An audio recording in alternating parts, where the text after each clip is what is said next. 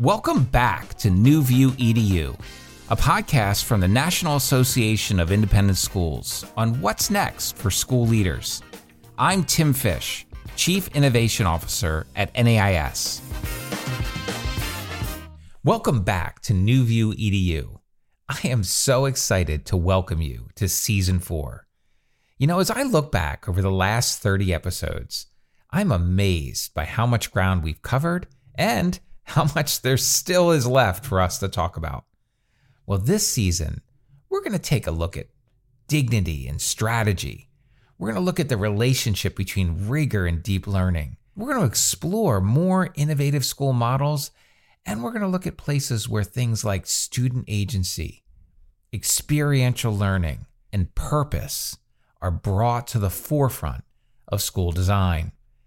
And just like in the previous seasons, we're going to dedicate our last episode to a panel discussion. However, this time, instead of school heads, we're going to talk with some students. It's about time that we listen to their perspective on what learning design should look like for their future. This is going to be an incredible season. You know, we're going to kick things off with a topic that's on everyone's mind right now, game-changing technology, and in particular, ChatGPT. You know, what is it? What's next for it? How should schools respond? These are questions that are on the minds of educators and school leaders today. And I couldn't think of two better people to help me dig into this topic than Christina Llewellyn and Paul Turnbull. Christina is the executive director of Atlas, a quickly growing association representing technology leaders in independent schools. And Paul is the president of Mid-Pacific Institute in Hawaii.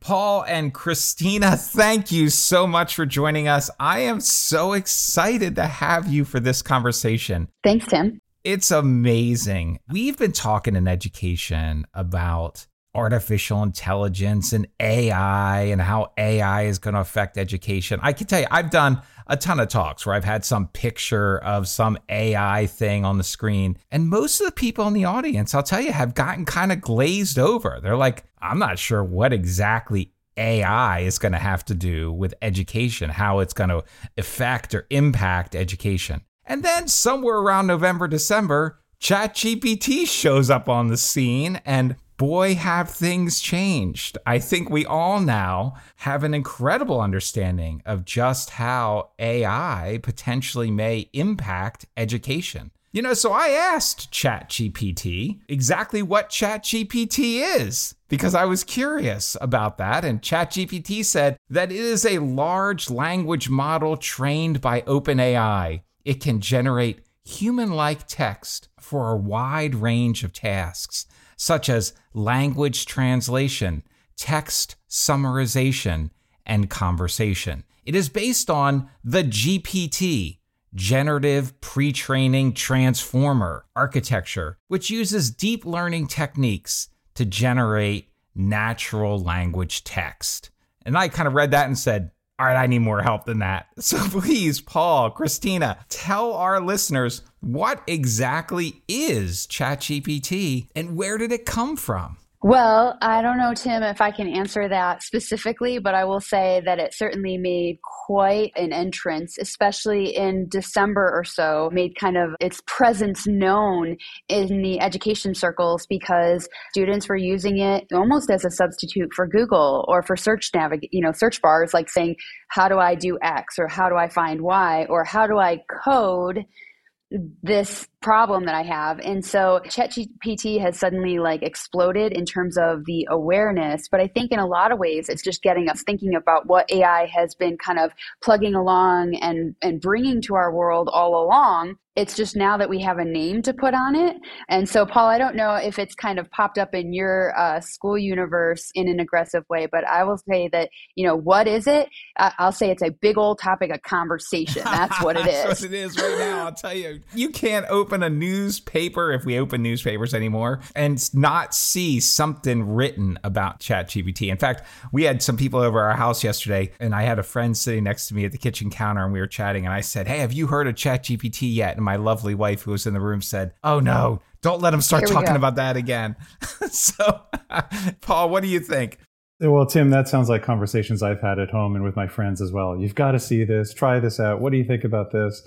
I'll give you a different viewpoint on the thing that you were just talking about, you know, from the pre-metaverse, we'll call it. The funny thing about being on a school campus is that ChatGPT was released end of November.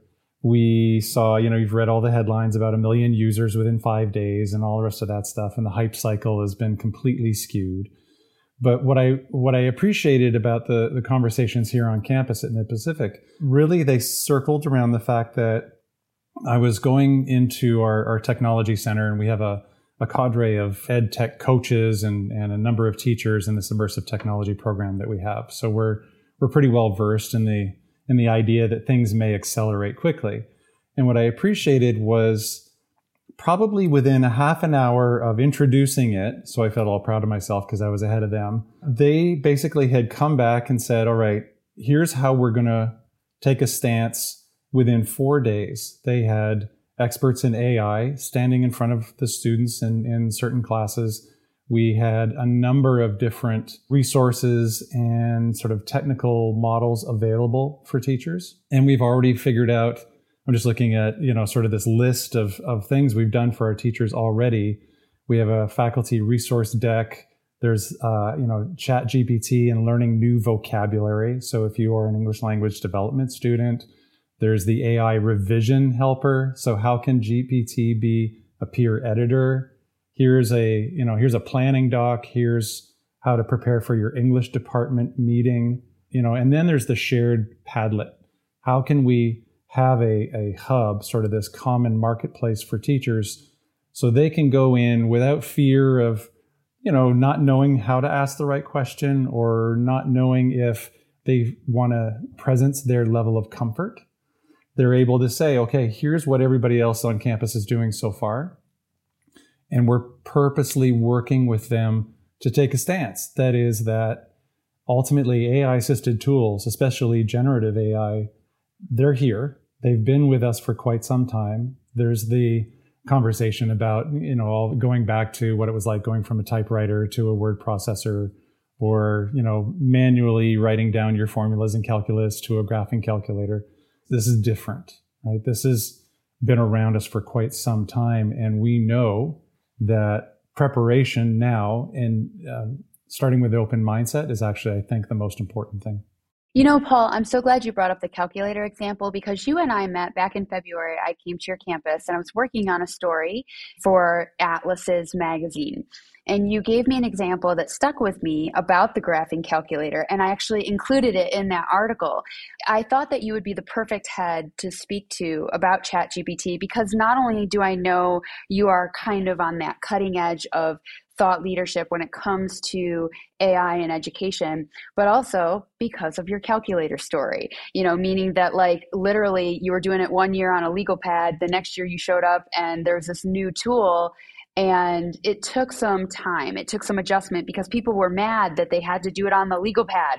And now we're, you know, we have this tool and it's going to in some way undermine our intelligence or society. I think that you are kind of an open thinker and a really creative, you incorporate these things into your school in really creative ways. But did your teachers freak out a little? Like, was there some pushback? Were there concerns in those months, you know, November, December timeframe? Were you up there just kind of going, this is great, guys, get on board? Yeah, no, that's, first of all, thanks. I appreciate the calculator story. You know, generally the outcome of that story, Tim, is that we have to realize in education as an industry will always be behind the pace of the real world. That's a great point. You know, so for me as an educator, my never-ending goal, you know, has always been, how do we shorten the delta between what happens in the real world, so in this case, ChatGPT, and what are the teachers and the students experiencing and seeing and discussing in the classrooms and hallways on a campus? Do we have to wait for 4 years of college before we're you know, in air quotes, allowed to touch these things? Or can we integrate these things right now? And so our teachers, they represent, I think, a more innovative stance than, say, a traditional school, however an individual would like to define traditional. But we ran through the, you know, call it the stages of grief or the stages of shock, whatever you want to describe it. Acceptance. Yeah, it was, you know, it ran the gamut from concern to curiosity to excitement. Our goal, of course, is to recognize that all of those feelings and emotions are swirling around like whitewater. So how can we divine the best path forward, right? Through that whitewater that says, here's the context, here's the environment in which we reside, here are some tools for you to use, and here are the helpers, right? Here are the individuals who can help you along the way. But again, it starts with that open-mindedness and this realization that, wow, this thing really isn't going anywhere. So can ChatGPT be more of a collaborator than perhaps a foe? And that's the thing I really appreciated the most. Yeah, that's right. That's right. You know, and it's funny too, like, Christina, you were the person that introduced me to ChatGPT and an email you were kind to send to me. And I think it was in December. And I got that whole night, because I had not yet heard of it, because you are so on, like, you're right on the edge. You're always just ahead of what's really going on. That whole night was just throwing things at it, right? Trying things out, and was thinking, oh boy, this is going to really have major impact on our schools. I even took an essay that my daughter, who's a senior in college, was writing for an English class, and a prompt for the exam that the teacher gave, this very sort of compare these two short stories, use historical references and direct quotes and show metaphor, and how the author's intent was to make a comment on, you know, 1920s society, etc. Right. So it was like deep. So I took the exact long prompt and threw it into ChatGPT. And it wrote this 1,000-word essay like it was supposed to. And I showed it to my daughter, and she said, that's way better than mine, right? And so, and we were both like, what does this mean? What is this world going to look like? But my use of it, I'll tell you, over the last month has evolved. It's gone from being this sort of what I would call answer giver, right? So like, write this or do this or make this in a single prompt, right? Where I give it a thing, it does a thing, and then I take that thing and go do something with it, right? It's moved from that to being what I would refer to as either a tutor or a thinking partner, right? And so I've started, like, I'm kind of a World War II geek, and I've started just posting in prompts about certain things, right? And then just almost having a conversation with it where I'm saying, tell me more about that, or what was really at play when this was happening. And I know that it's maybe not giving me everything perfectly. I understand that there may be some either bias or incorrect elements in it. But what's fascinating is that I'm able to make more progress as a learner, because I essentially have this sort of artificial intelligence tutor, which is a little odd and it feels a little weird, but like, it's my whole sort of use of the tool has really evolved from being one of sort of single prompt to being much more conversational. And I wonder if that's sort of the root of this concept of chat, right? This idea that it's meant to be more of an interplay and an exchange more than just a single answer. Yeah, we're training it as much as it's training us. And I think that most folks I've talked to about ChatGPT are having that evolution of how they interact with it. So it always starts, I think almost everyone has their what was the first prompt you gave it story. For us on the Atlas side, we were going about our business and we told it to write a cyber breach incident response plan for an independent school. And what it spit out was shockingly appropriate. And we're like, oh, okay, that's now. So for the association side, we also have to go, okay, so how do we take this next level? If someone can easily go find value in an incident response plan, you know, what's our role to go to next level? I specifically asked it to develop a high school unit for an English class without sacrificing student unique voice. And because that was in response, right, to some teacher, and I'm a former English teacher, so I understand, you know, sort of the, oh my goodness, are we talking about just 100% plagiarism for the rest of our lives? in this particular case, it was along the lines of understanding that, again, if it can be a tool, then perhaps we should start working on driving questions, right? It's sort of these essential questions like, how do we enhance the teaching and learning experience using AI-assisted tools, rather than, you know, put up the blockades and try to figure out how we stop people from storming the Bastille or something like that. Right. And that's where I think independent schools have a really unique opportunity to shape the conversation of how specifically ChatGPT is going to be used as an educational tool, because a lot of our public school counterparts are just blocking it. Like, just, we don't know what to do with this yet. It's too much. Time out. They're blocking it. And so what I love about the independent school community is that we're willing to kind of get our hands dirty with it and see what it can truly do. We at the Atlas community we're gathering our folks together and having conversations regularly since this came out to say, what are you doing? How's it going? What have you had to adjust in terms of protecting your students and their data? We're hearing about some teachers that are using it to, let's say, for example, they're teaching a class, but there's a few students that have a lower grade level reading capability. You know, they'll just take an assignment and chuck it into ChatGPT and tell it to take it down a notch or take it up a notch, and that AI is doing that for them. So, you know, Mid-Pacific faculty have this kind of mindset. So I think that you really are among the best of the best. But, you know, what are some of the creative ways that your community is using it in the classroom? Well, I would say, you know, from the humanities, it's already, I mentioned a couple of the resources that we have put out for our teachers already, but, you know, as a peer editor. So we talked about that. And, you know, you've both talked a little bit about that. As a collaborator, you know, the idea that you can maintain your voice, but you show it's the assessment for learning versus of learning, right? So your assessment of your writing ability, like Tim, your daughter, you know, on day one is one thing. But if you can show that you used a number of tools, including generative AI, and here's the end result, you know, maybe it's 2 weeks later, that's an assessment for learning. What, you know, what was your path and what did you use yourself to really become this more robust, well-rounded writer? So there's those things. We have an English language development program. So we also have, you know, some really good conversations around how the students can use ChatGPT as a sounding board and use new vocabulary. And then we go all the way up into science. And we've got a number of different labs that we're asking kids to look at. Our computer science classes in coding, the coding teacher is fantastic. And she's basically saying, look, you know, show me your original draft. Show me how you're using GPT to debug. And then show me how sort of the second pass, right? How you have learned from those things.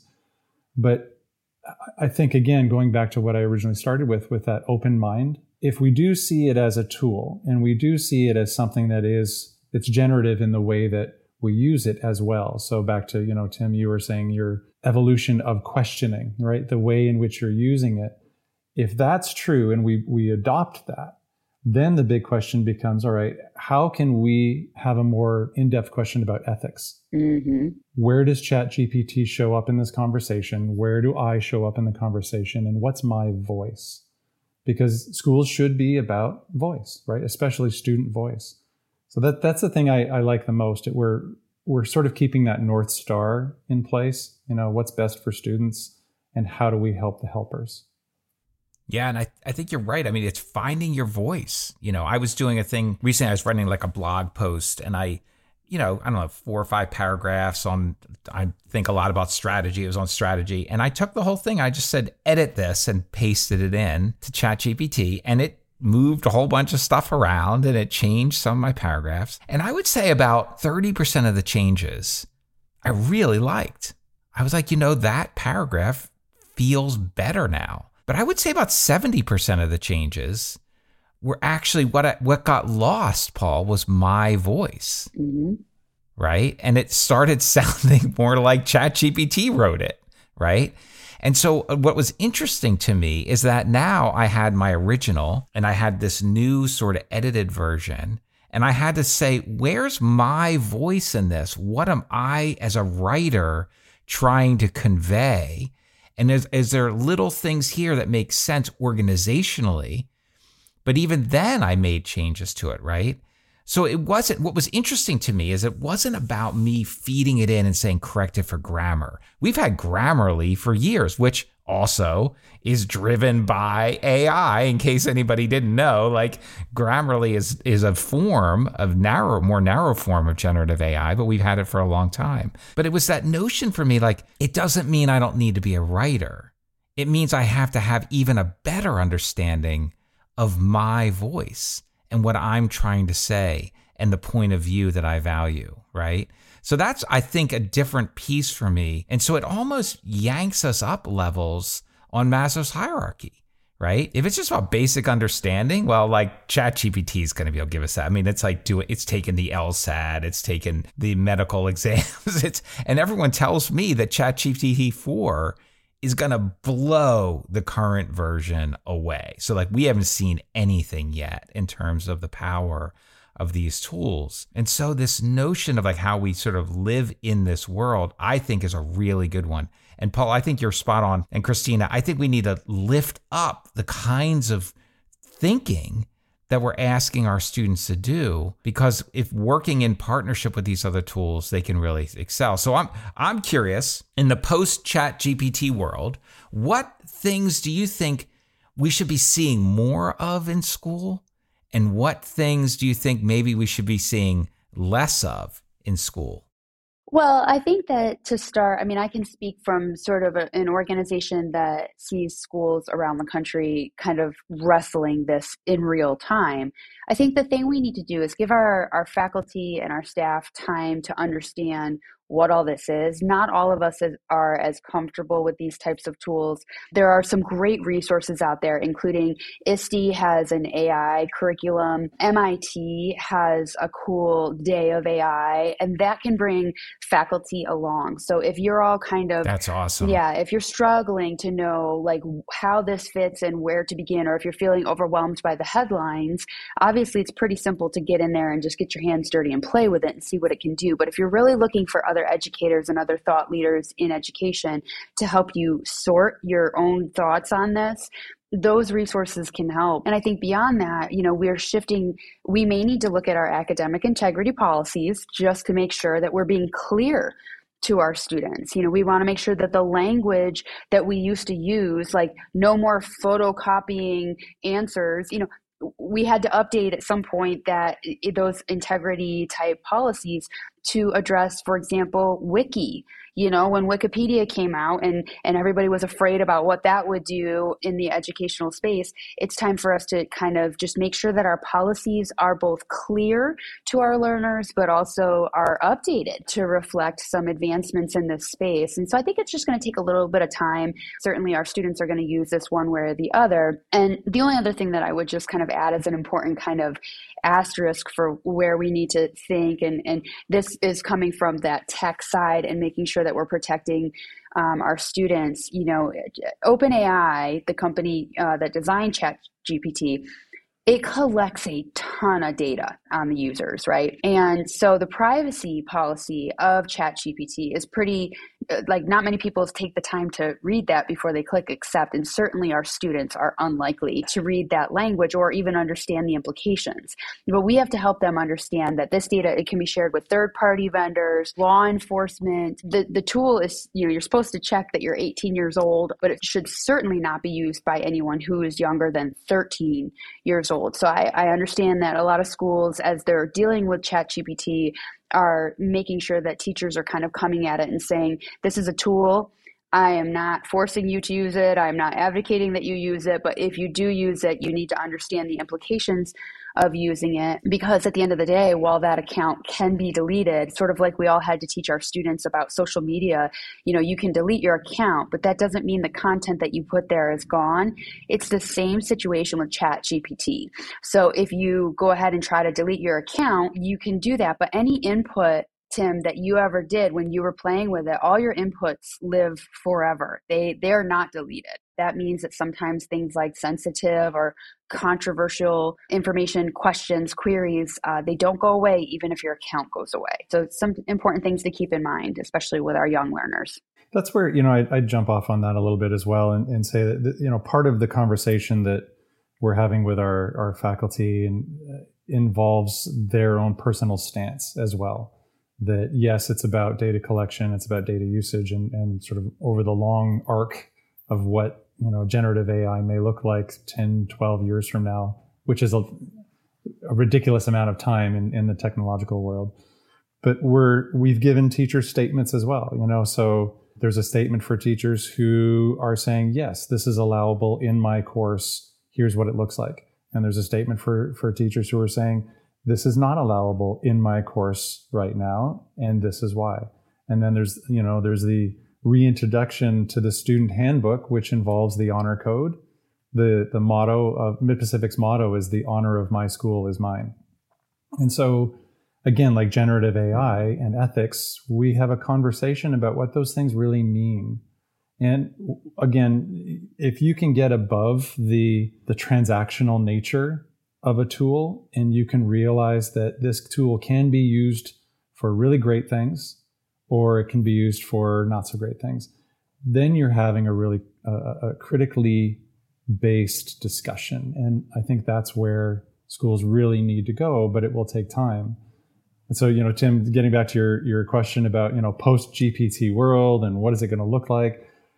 Frankly, I would love to see GPT as almost a bridge or a unifier to allow more interdisciplinary studies between courses and subjects around campuses. If you think about most high schools, we have silos in terms of departments. Those silos rarely interact with each other because of bell schedules and because of all kinds of Carnegie units that we have to count and all these other things. But at the end of the day, if it's possible to say, you know what, we have this amazing visual arts class, and we have this amazing game design class, and we have this music class, how might we work together so that there's the sense of almost a little studio that we can put together because we're looking at student creativity. And this is where I think deeper learning is really it's having its day, right? It's about to have its moment. And deeper learning, the core tenets of that are mastery, creativity, and identity.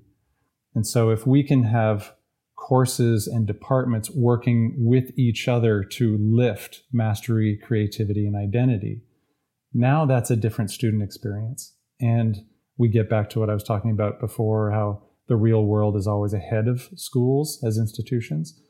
Perhaps there's a way where we can use generative AI to start really pulling the threads between those departments a little closer. And now the student experience is a little more real world. I think that would be a lot of fun.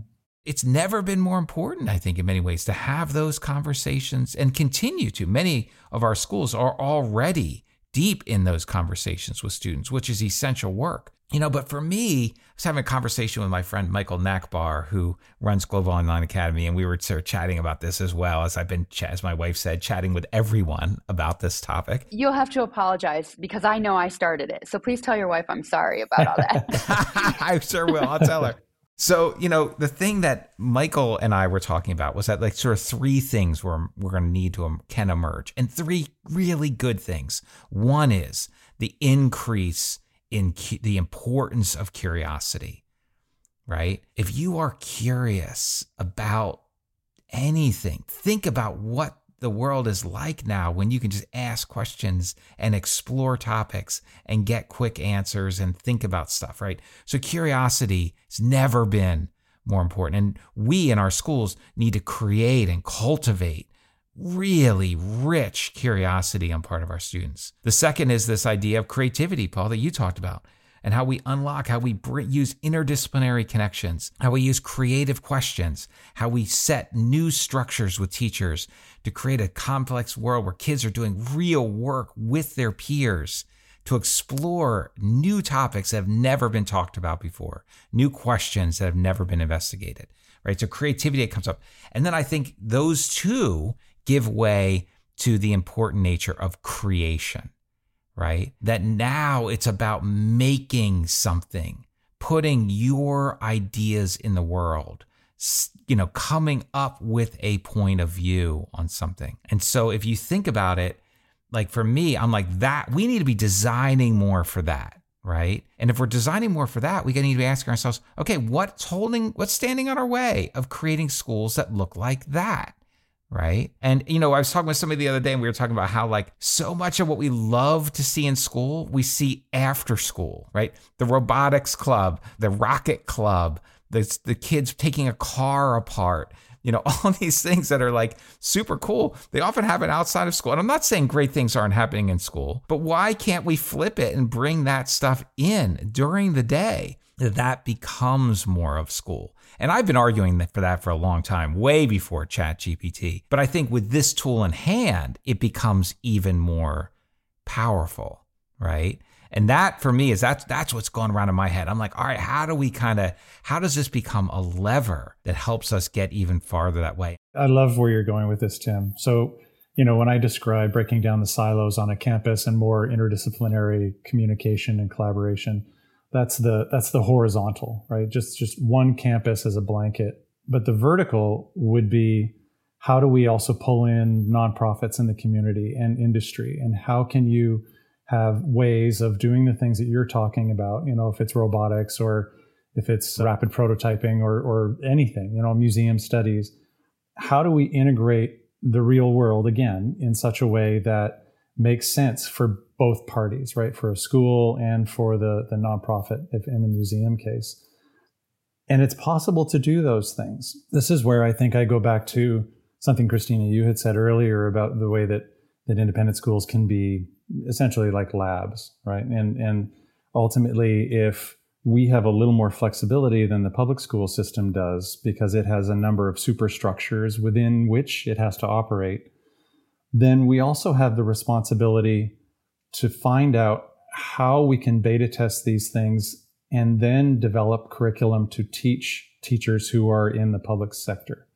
And that's something that we're doing as well at Mid-Pacific. We have a professional development office.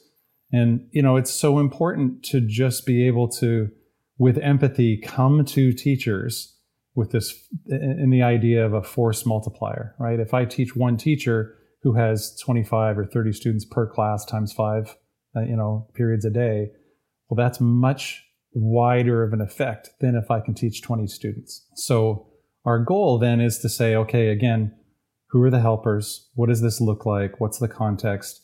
And then I do think that there's a responsibility for independent schools to go to their neighbors and say, here's what we're seeing and here's how we think this might work, but let's work with you. Let me listen to where you are and what you think you would like out of this. And then it's a dialogue, but we'll help you build an academic unit around it. I love that. I think that's a really great role for us to play. And I think that it's not just in counterparts in education, but like you mentioned, it could be in business. It could be among our retired communities, you know, near where we live or whatever. I mean, I think that there is a cool opportunity for us to also be, you know, examples of how this sort of technology can change many folks' worlds, not just in the education sector. Yeah, I totally agree. That's right on. You know, I also think it's going to evolve. Recently, I was at a conference event and I was talking with a good friend of mine, and we somehow got talking about Amazon's Alexa, right? And this person said, you know, she said, I don't want that thing in my house. I don't want anything listening to what I'm saying all the time. And I'm like, yeah, I get it. Like you said, Paul, you have the right to make the decision. I'm not going to bring Alexa into my house. I'm not going to have that thing listening.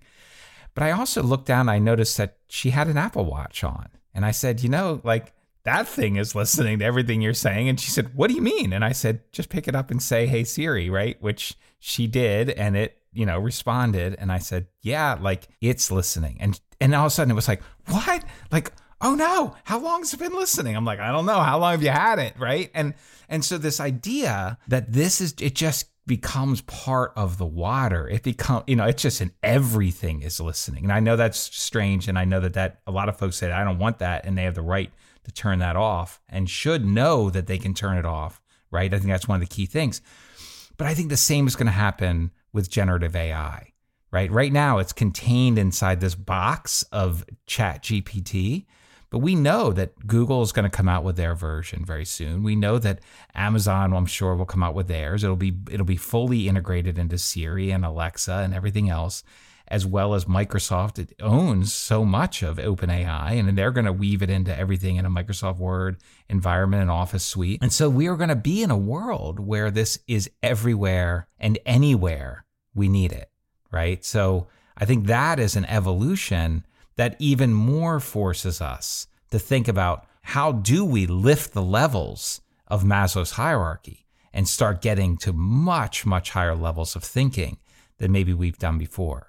Because I think that's really the opportunity in my mind. Yeah, I completely agree. And, you know, ultimately that means every office, support office on a school campus as well. You know, ultimately, if generative AI is going to evolve at a rapid pace, I mean, if you look at the sort of the technology life cycle and the advancement cycle now, it's a hockey stick, right? So it's just climbing so quickly. Well, then what then would stop any particular school from saying ChatGPT or its successor or, you know, any other program that comes from any other company other than OpenAI should only be limited to the classroom? Why wouldn't it be potentially used in the business office or in admissions or, well, certainly in our IT and ET, EdTech offices? All of these things have the ability to go a little bit beyond automation. And I think that's the other thing for people to try to grasp, is that we're not talking about simple automation, you know, the graphing calculator kind of thing, or the low level reading and regurgitating.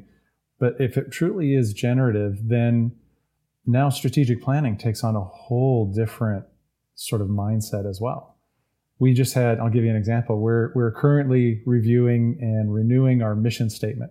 So, you know, we have a committee. They're fantastic individuals, and I love working with them because the conversations have been really, really very engaging.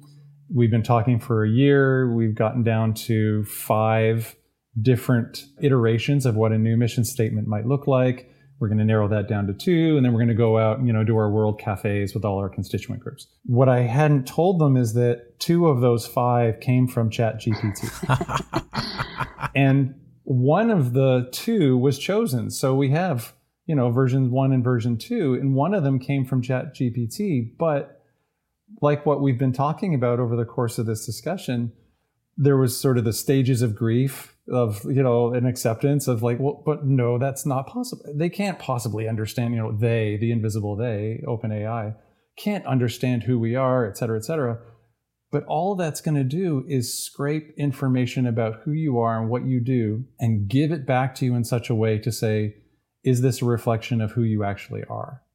And like Student Voice, we were able as a group to say, I like the spine of that particular version, but we're going to modify it and make it a little bit more of our own.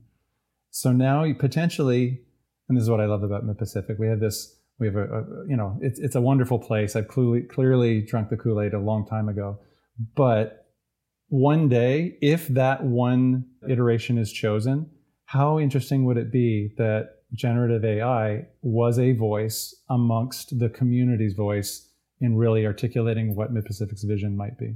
Absolutely. It's a new member of your committee. It was a partner in the process, right? It was not, it didn't do it. You didn't offload it to it. You still had control, but it was a partner. It was, and it unlocked some thinking that hadn't emerged from the people in the room, right? Which is, that's exactly it. That's where we want it to be, right? We want to give every teacher and every student, you know, and I think your point about the age appropriateness, Christina, is really a good one. And we need to follow the rules. We need to have students, if it's 18, we need to say, I think, you know, like, hey, like, this is for 18-year-olds and above. Like, that's where it is at the moment. I think very soon it'll be built into a lot of other tools. But this notion that we can have a partner who unlocks our thinking, you know, I was talking to a teacher the other day who said they thought it was going to be a great way to help students get unstuck, you know. It's a great way for adults to become unstuck.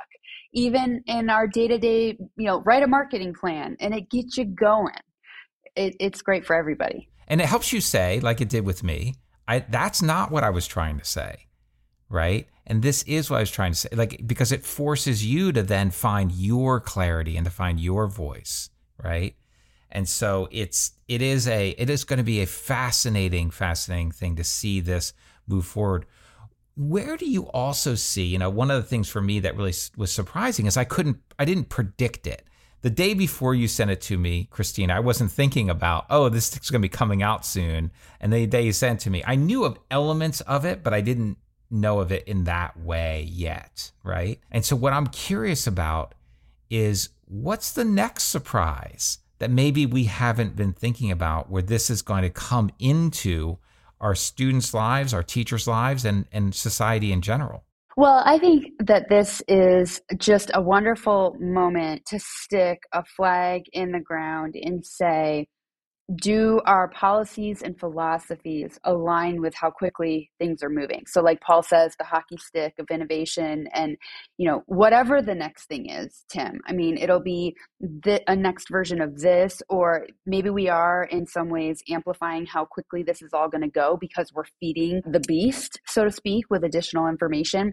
I really think that whatever is next, this is maybe a reminder coming out of a rough couple of years where we've been a little distracted from technology, that technology is a core and central piece of schools' ability to accomplish their missions.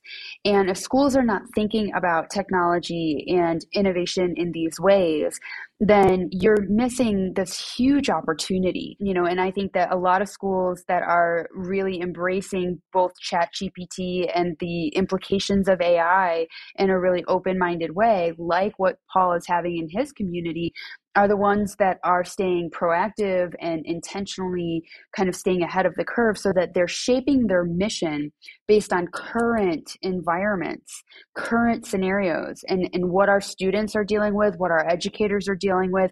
It isn't what it was before I sent you that link, right? That your life is different now, Tim. You are irrevocably changed. It is different now.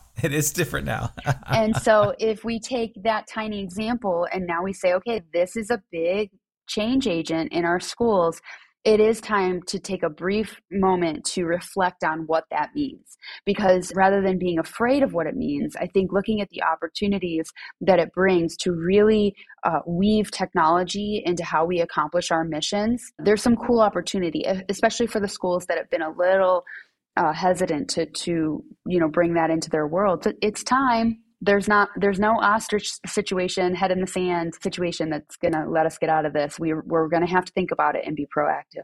You know, the 5 years ago or so, I spoke at a conference in Dubai, and the conference essentially at the time was really focused on this, on ed tech, and you know the huge blue sky version of what that might be. And of course, VR was the biggest thing of the day, and the hype around VR and what it would be. And Mid-Pacific has a pretty robust program that includes VR and AR and MR, so mixed reality as well.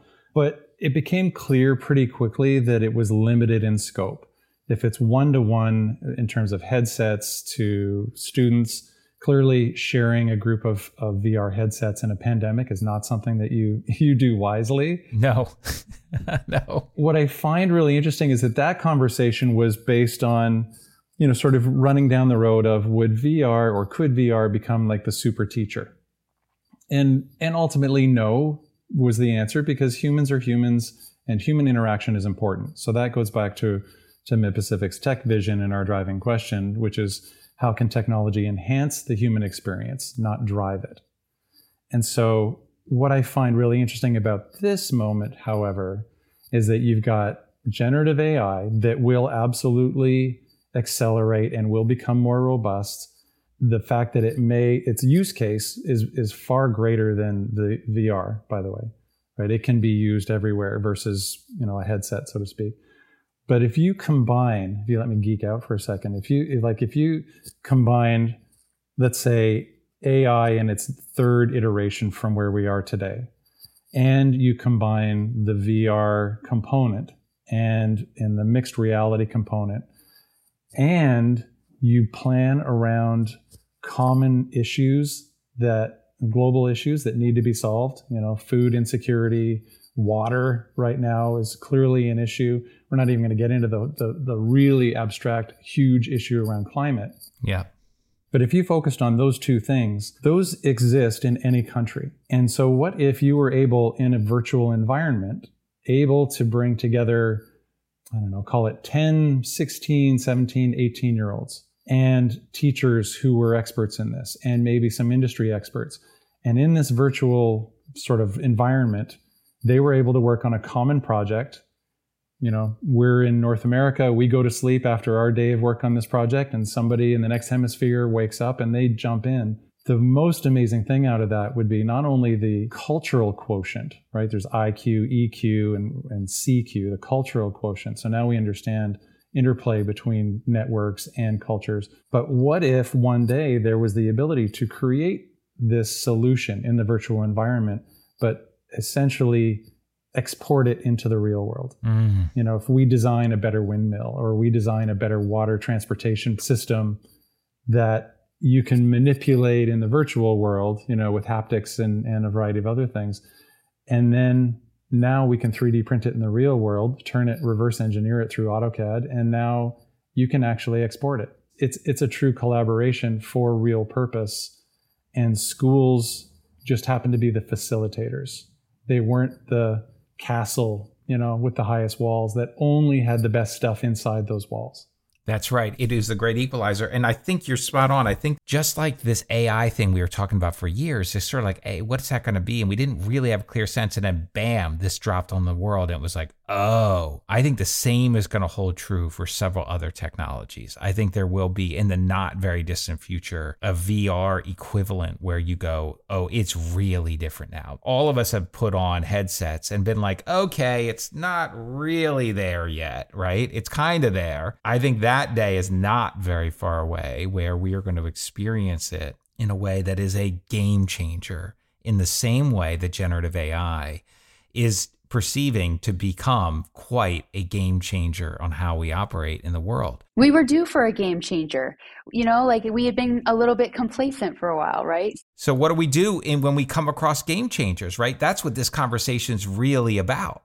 Right? When game changers come into our school, how do we respond? So my last question to you, because this has been a phenomenal conversation, is what are your hopes for our schools, for Paul, for Mid-Pacific and all of our other schools, Christina, for all the schools that you work with? What are your hopes for where this is all going to go for the future, for the next 5 years in our schools?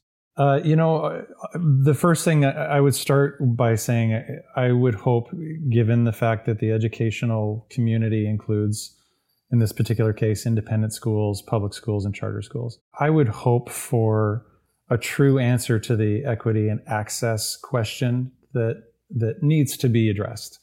That we can, at Mid-Pacific, we're really very, very fortunate to have a number of different opportunities to work with the programs and the people that we do. But not every school is like that. And so my hope is that there is the idea of finding a way for students all over the country to really experience what we're talking about and climb that ladder, toward critical thinking, creativity that we talked about a little bit earlier. Beyond that, having teachers understand what this means, what it looks like, not feel the feeling of threat, but instead feeling that, you know, I don't want to over romanticize it, but feeling that warmth of, okay, there is something here that can really be helpful and might actually be stimulating for me in my career.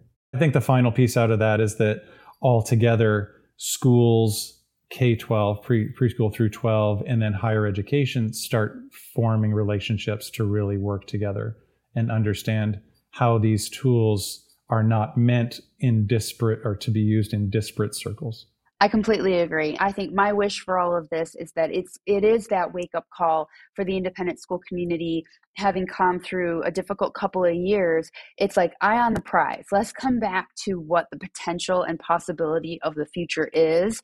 And if that means that some administrators are slightly uncomfortable for a little bit until they get used to this, that's okay, because I think that drives progress and it drives us to kind of go next level. And I think that our communities deserve that. I think ChatGPT is an example. It's a wake-up call. It's time to pay attention, which is why, you know, we are really proud and excited about partnering up with NAIS to have, you know, an event where we're looking specifically at the future of an AI shaped education. You know, what does it look like? What do we do with it? It's not a summit on ChatGPT.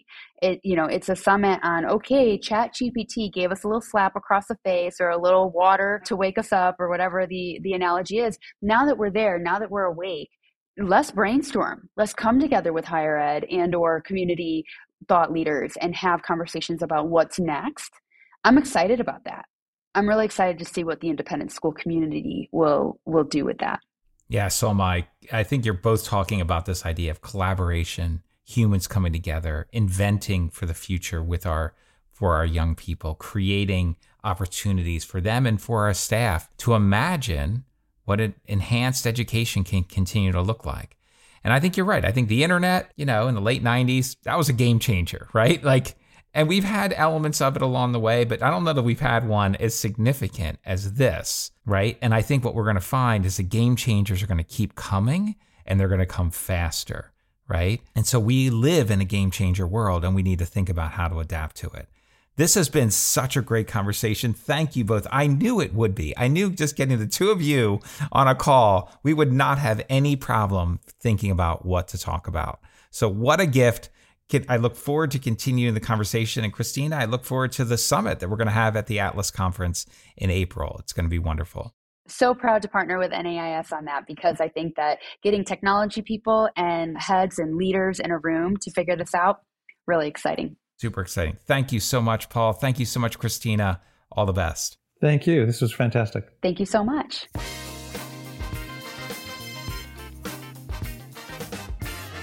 That conversation was so helpful. I'm grateful for the insights, experience, and ideas that Christina and Paul brought to that important topic. In particular, I appreciated Christina's comments about the importance of revisiting our expectations of students and staff, and Paul's story about how they invited ChatGPT into their conversation about the school's mission, and how it was able to offer a helpful new perspective. In fact, how ChatGPT served as a partner to the work. Like it or not, we now live in a world with generative AI.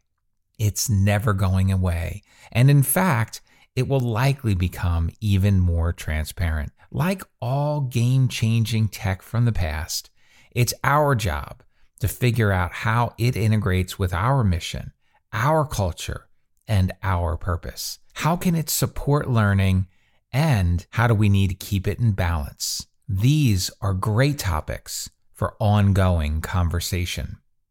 Be sure to join us next time when we talk with Chris McNutt, a former teacher and the co-founder of the Human Restoration Project. See you next time on New View EDU.